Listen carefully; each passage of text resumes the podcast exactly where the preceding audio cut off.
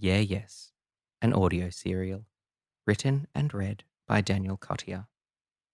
This story contains adult themes, coarse language, themes of suicide and self harm.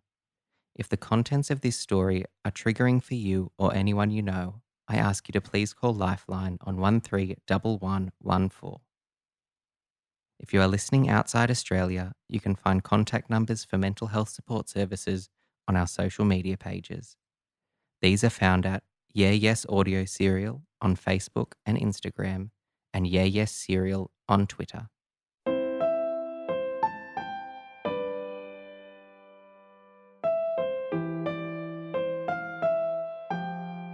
Chapter 24, Thursday, 28th of September, 2017. I sweep crumbs off the pansexual flag and then collapse into the chair next to it. My work here is done. Are you all right, Joe? Erin's head is down, counting the cash. Their brown roots need some TLC. Yeah, I just worked a double yesterday and now I'm exhausted. I catch a yawn in my closed mouth and my lips gyrate together. You do look tired, but a lot more healthy. They put the wad of cash down and take a sip of beer. They've stopped offering me one now. I haven't told them anything, but I think they might have guessed. Do I look healthier? The bags under my eyes have gone from normal luggage to those huge, shell like, multi directional roller ones. I'm so tired. Thanks. They finish the FPOS reconciliation and a receipt prints out. They check it against the cash. Perfect again. Well done. I smile feebly. Okay. Their tone changes and my stomach turns. So, you've worked here a month and a half. How do you think you're going? Shit, it's a review. I'm not ready for a review. Um, good, I think. They cross over and join me, taking a seat on the blue side of the pansexual flag. I agree. Going well. Still need to work on oat milk. It's not a milk, but otherwise, your quality is consistent. They pause and take a sip of beer. Fuck. They're going to fire me. I know it. The walls come in and press against me. My stomach starts to burn with an angry fire. They start to peel at the edges of the label on their beer. Coward. Can't even look me in the fucking eye while they turf me out. All the customers really like you. They tell the beer and the staff. But I have noticed that sometimes you come to work without. I interrupt them. What? My apron? Never once forgot it. I go behind the counter and rip my tote out from the cupboard. Fuck this. Fuck this place and fuck them. Where are you going? I get to the door and yank it open. Home.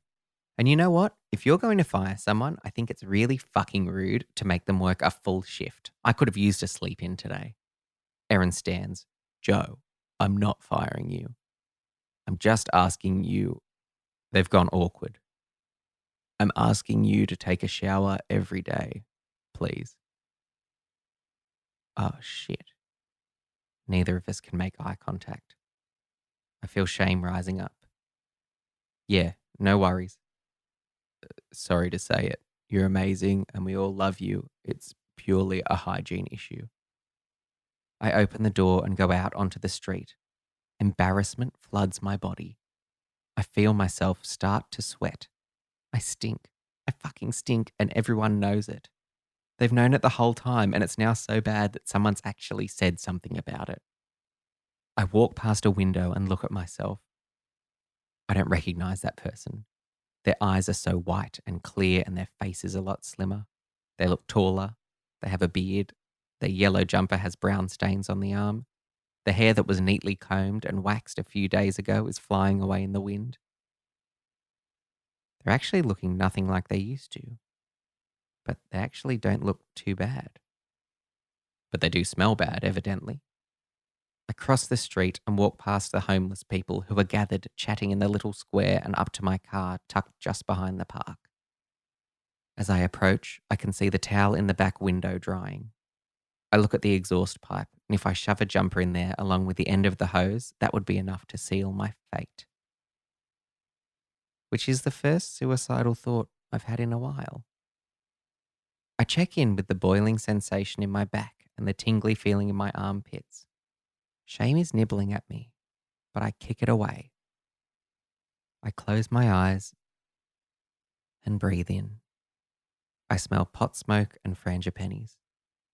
Neither are pleasant, but they're smells that are bringing me back to my body. I open my eyes and try and look at the car like Kelly would. I see someone who is not giving up, who is trying, someone who is still here, who hasn't cut themselves for a while. Suicide is a permanent fix to a temporary problem. I can kill myself because I got told I smell, or I can go and buy deodorant. I have the money.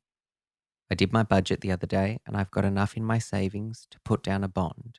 And when I do that, I'll get settled and make all of my own meals and save more and more and more until I pay mum and dad back. Things are improving. The fact that I smell is a minor setback. I look at the grubby car and I see hope. Yeah Yes is written, read, produced, and directed by Daniel Cottier. Music, editing, and sound engineering is by Nathan Barraclough. If you have any queries or concerns, you can contact us at yeahyesaudioSerial at gmail.com. Tune in next week for the continuing adventures of Banjo Mitchell. Thanks for listening.